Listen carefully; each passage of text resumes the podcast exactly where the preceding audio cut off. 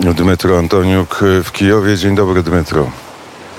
Dzień dobry, Krzysztofie. Dzień dobry Państwu. Przerażające są zdjęcia, które można w telewizji zobaczyć, zdjęcia, które ty, czy obrazy, które ty oglądasz na żywo, obrazy zniszczonych ukraińskich miast. Niestety tak, i jeżdżę i widzę to naprawdę nie z telewizji, a tak na żywo, a chciałbym widzieć to chyba może w jakichś filmach fabularnych i nie więcej, a niestety to jest i to, to jest taka surrealis- no taki obraz surrealistyczny, szczególnie tutaj pod Kijowem w takich miejscowościach jak Irpin i Hostomel. Tak, myślę, że jak ta wojna się skończy, jak i do czego będą wracać Ukraińcy, w jaki sposób będą mogli, będą potrafili to wszystko odbudować. No właśnie teraz już w Borodziance, jak wiemy, z pomocą rządu polskiego już powstaje miasteczko takie, te, tych takich tymczasowych budynków specjalnie wybudowanych dla mieszkańców Borodzianki i innych miejscowości, żeby oni przetrwali chociażby ten czas w mniej więcej normalnych warunkach, póki zostanie odbudowane E, chyba od zera e, już nowe, nowe mieszkanie, nowe domy dla nich. Ta odbudowa oczywiście rozpocznie się na pełną skalę w momencie, kiedy Ukraina wygra wojnę z Rosją. Na razie na tych frontach dzieją się różne rzeczy. W niektórych miejscach jest kontrofensywa, a w niektórych trwa nadal ofensywa wojsk rosyjskich. Powiedz, co dzieje się w tych najtrudniejszych, jak powiedział prezydent Zełenski, regionach Ukrainy. Dokładnie tak. Gdzieś jest na plus, gdzieś, gdzieś jest na minus. Wszystko to spowodowane te, tym, że jeszcze nie mamy wystarczającej ilości tego ciężkiego sprzętu, który potrzebujemy natychmiast, żeby, żeby wygnać stąd wroga i wyzwolić całą Ukrainę. No, najciężka, najbardziej ciężka sytuacja nadal jest na Donbasie, na Donbasie i jest kontrowersyjna informacja, która nadchodzi z miasta Światohirsk, gdzie znajduje się prawosławna Ławra Światohirska, że to miasto jest częściowo, już niektóre dzielnice tego miasta częściowo są zajęte przez wroga. Natomiast oficjalnej informacji, oficjalnej informacji nie mamy z tego powodu, ale jest informacja na, o, o tym, że wróg naprawdę naciera na to miasto z dwóch kierunków. Raz, że z Iziumu znajdującego w obwodzie charkowskim i dwa, z e, spod Limanu, który znajduje się jak i Światohirsk w obwodzie donieckim. E, także z dwóch stron próbują e, wziąć to miasto e, znajdujące się po lewym brzegu Siwerskiego Dońca. E, jest tylko jedna, jeden most, który e, łączy e, Światohirsk z e, prawym brzegiem Siwerskiego Dońca, gdzie są nasze e, nasze wojsko, no i nasze wojsko oczywiście broni tego miasta nadal. Bardzo ciężka sytuacja oczywiście nadal jest w Siewierodoniecku i ciężko powiedzieć w ogóle, jaka jest sytuacja w tej chwili, bo ona zmienia się no, co godziny, co pół godziny. Trwają walki uliczne, trwają walki w centralnej, w, w, we wszystkich chyba częściach tego miasta. Jest informacja, że wojsko ukraińskie na sto procent teraz zajmuje się, zajmuje dzielnice znajdujące, znajdujące się na za, w, zach, w zachodnie dzielnice tego miasta. Natomiast zachodnie i południowe dzielnice tego miasta, natomiast wróg opanował północno-wschodnie dzielnice tego miasta, a starcia są w centralnej części Siewierodoniecku. Wróg próbuje też parć na to miasto z południa, ale z miejscowości, z rejonu, w, który, w którym znajdują się miejscowości Zolote i Girskie. Tam nie ma postępu. Te miejscowości nadal są pod kontrolą ukraińskich sił zbrojnych. No i próbuje też znów i znów zajęć i opanować całkowicie trasę, która prowadzi z um, Siewierodoniecka i Lysychańska do Bachmutu. Też tam nie ma postępu. Wczoraj była informacja, że e, akurat na tym odcinku e, frontu, to jest pod e, miejscowością Popasna, e, tam został zabity e, rosyjski generał-major e, Roman Kutuzov. E, także wróg ma tam wielkie straty. E, rzucił teraz e, ostatnia informacja, że rzucił na ten odcinek frontu specnaz, żeby tam przełamać jednak działania ku swojej korzyści. No, taka sytuacja, ciężka sytuacja jest na, na Donbasie, natomiast wczoraj prezydent Zełenski powiedział, że jeżeli oddać Siewierodonieck teraz wrogowi, to będzie jego bardziej cięż, cięższej zdobyć z powrotem, wyzwolić jego.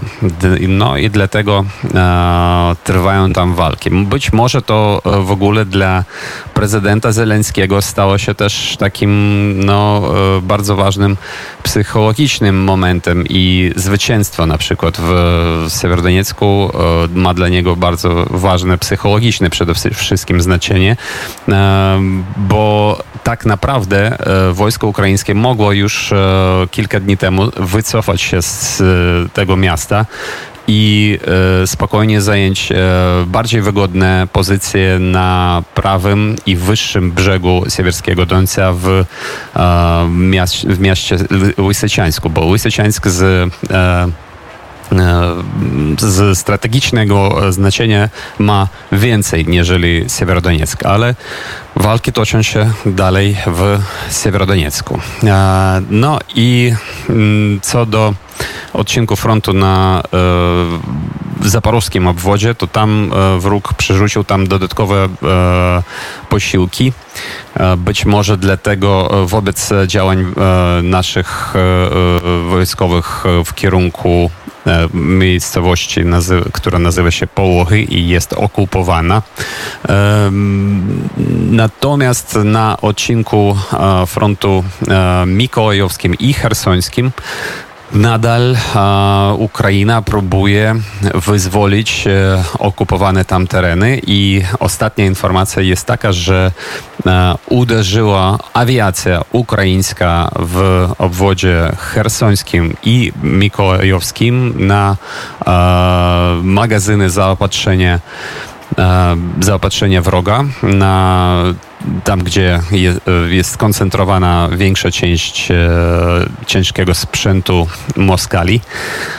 Także to było kolejne uderzenie i my mamy nadzieję, że ta ofensywa pójdzie dalej, pójdzie dalej na południe, na południowy zachód i południowy wschód, że można będzie wyzwolić najpierw być może Berisław, znajdujący się nad Dnieprem, wyżej płynu tej rzeki i dalej już oczywiście Chersoń. Także my czekamy, ale my Ukraińcy tak naprawdę zdają sobie sprawę z tego, że, że ta wojna spowoduje duże straty u nas i ja ciągle u siebie na przykład na profilu facebookowym widzę, że za każdym razem codziennie widzę nekrologii i że ktoś zginął tam czy tam i, i no to jest smutna naprawdę sytuacja i my widzimy to codziennie, chociaż w naszych mediach nie mówią się o tym, ile dokładnie straciliśmy naszych naszych żołnierzy, ale my sobie no, wyobrażamy, że to, ta liczba jest bardzo duża i dlatego my dajemy sobie sprawę, sprawę z tego, że ofensywa ma być oczywiście, ale ma być bardzo ostrożna i jak najbardziej dla nas cenne jest ludzkie życie. Nie tak jak dla orków moskiewskich, którzy rzucają wszystko, co oni mają, nie licząc się z stratami. My jednak z nimi liczymy się i my pamiętamy, że to są ludzkie życie i dla nas to jest bardzo, bardzo ważne. W Sofii jest niewiele śladów wojny na Ukrainie. Widziałem jedną ukraińską flagę i ona była powieszona na instytucie czeskim, ale też jest wystawa, wystawa zdjęć gdzieś przy jakimś kościele, wystawa zdjęć z Ukrainy. Te zdjęcia są bardzo, bardzo mocne i przypominają i pokazują wojnę. Między innymi jedno zdjęcie dotyczyło takiego nowego cmentarza w Mariupolu. Uświadamia, że ta wojna, o której rozmawiamy, jest wojną okrutną, z czego nie zawsze sobie człowiek zdaje sprawę wtedy, kiedy nie uczestniczy w niej bezpośrednio, kiedy ta wojna go bezpośrednio nie dotyka. Ja siedząc na takim placu ładnym w Sofii, patrzę na lipy, patrzę na drzewa, patrzę na plantany, patrzę na fontannę i nie zawsze gdzieś w, w środku, w głębi odczuwam, że okrucieństwo te, tej wojny. Oczywiście zdaję sobie z tego sprawę, ale zdawać sobie sprawę, a odczuwać to są dwie różne, dwie różne rzeczy. Doszła taka informacja, że Turcy rozmawiali z Rosjanami na temat portu w Odessie i na temat eksportu ukraińskiego zboża. Czy taka informacja, Dmytro, do ciebie dotarła? Tak, jak najbardziej. To jest e, jeden z naj, najważniejszych tematów teraz w naszych mediach i a, a, tak, jest informacja, że a, Rosjanie i Turcy teraz negocjują między sobą a, na temat naszego zboża, ale tam nie ma przedstawicieli Ukrainy. O tym powiedział też prezydent Zełenski, że a jak to może być, panowie, że wy to sobie, sobie coś wymyślacie o, o, a propos naszych portów i naszego zboża, ale nas jakoś tutaj nie ma na tych negocjacjach. Także mm, też prezydent Zełenski powiedział, że um, odblokowanie e, tych portów i e, w, żeby my zdjęli na, te e, miny e, w morze, które e, teraz e, w, po prostu bronią e, naszych portów od e, okrętów rosyjskich, e, to możliwe e, za jednej umowy, że nam d, e, dostarczą wystarczającą ilość e, przeciwokrętowych rakiet, które my możemy e, po prostu ustawić na brzegach, e, na wybrzeżu Morza Czarnego, żeby po prostu zabezpieczyć e, sobie na takie szlaki e, w transportu naszego zboża i innych rzeczy z portów Odesy i spod Odesy. Także na razie no, Turcy i Rosjanie mogą oczywiście tam coś y, gadać o tym, ale no, niczego o Ukrainie bez Ukrainy, jak e, lubi, e, lubi e, powiedzieć e, pan Biden na przykład. To jeszcze jedna informacja, która już jest troszkę bardziej optymistyczna. Mianowicie prezydent Zełenski powiedział, że nie spodziewa się i nie będzie na razie ze strony białoruskiej inwazji wojskowej, ani nie spodziewa się żadnego ataku. No i tak, i e, po, ponieważ e, tak zwany prezydent Łukaszenka e, powiedział, że on proponuje e, nam wywozić nasze zboże przez e, teren białoruski, no to nasz rząd też odpowiedział, że w żadnym razie tego nie zrobimy i nie będziemy korzystać z takiej e, fajnej propozycji. E, no i e, z kolei też rząd litewski dzisiaj też potwierdził, że to jest niemożliwe w ogóle. Także w zboże ukraińskie, jeżeli i pójdzie w świat, to zwykłą, e, zwyk, zwykłą drogą, czyli na okrętach, na, e, w, na statkach, e, jak wcześniej. Ale dlatego e, trzeba, żeby flota rosyjska nie zagrażała tym okrętom, tym statkom. To jeszcze na zakończenie powiedz, jak się czujesz. Pamiętam twój głos, kiedy jeszcze byłeś, nie byłeś w Kijowie, kiedy wyjechałeś z Kijowa. W tym głosie było e, więcej, nie wiem czego, ale takiej energii. Teraz myślę, że e, możesz być trochę zmęczony. Nie, nie jestem zmęczony, po prostu byłem w takim miejscu, w sercu kozaczczyzny Ukrainy, że po prostu w taki, będąc w takim miejscu, ja nie mogłem nie mieć e, niesamowitych emocji tak naprawdę i myślę, że tak, to, to bo moja na przykład żona też słuchała te, tego mojego, a, mojej relacji z Siczy Zaporowskiej, z Hortycy, z Zaporoża i też powiedziała o tym, że no ty tak emocjonalnie to powiedziałeś, no tak, pra, tak naprawdę jest, ale ja nie jestem zmęczony, jestem zdeterminowany, e, jak, jak zawsze, e, żeby nasza e, Ukraina e, w, została wyzwolona w pełni i wygrała tę wojnę. Jakie masz plany na dzisiaj?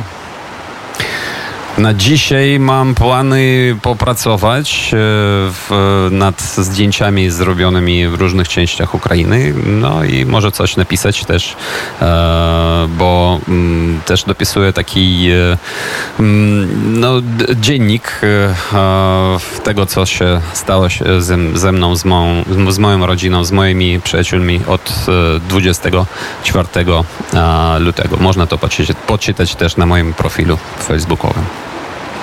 Powiedział Dmytro Antoniuk prosto z Kijowa. Dmytro, bardzo serdecznie dziękuję za rozmowę. Dziękuję Krzysztofie, miłego dnia w Sofii.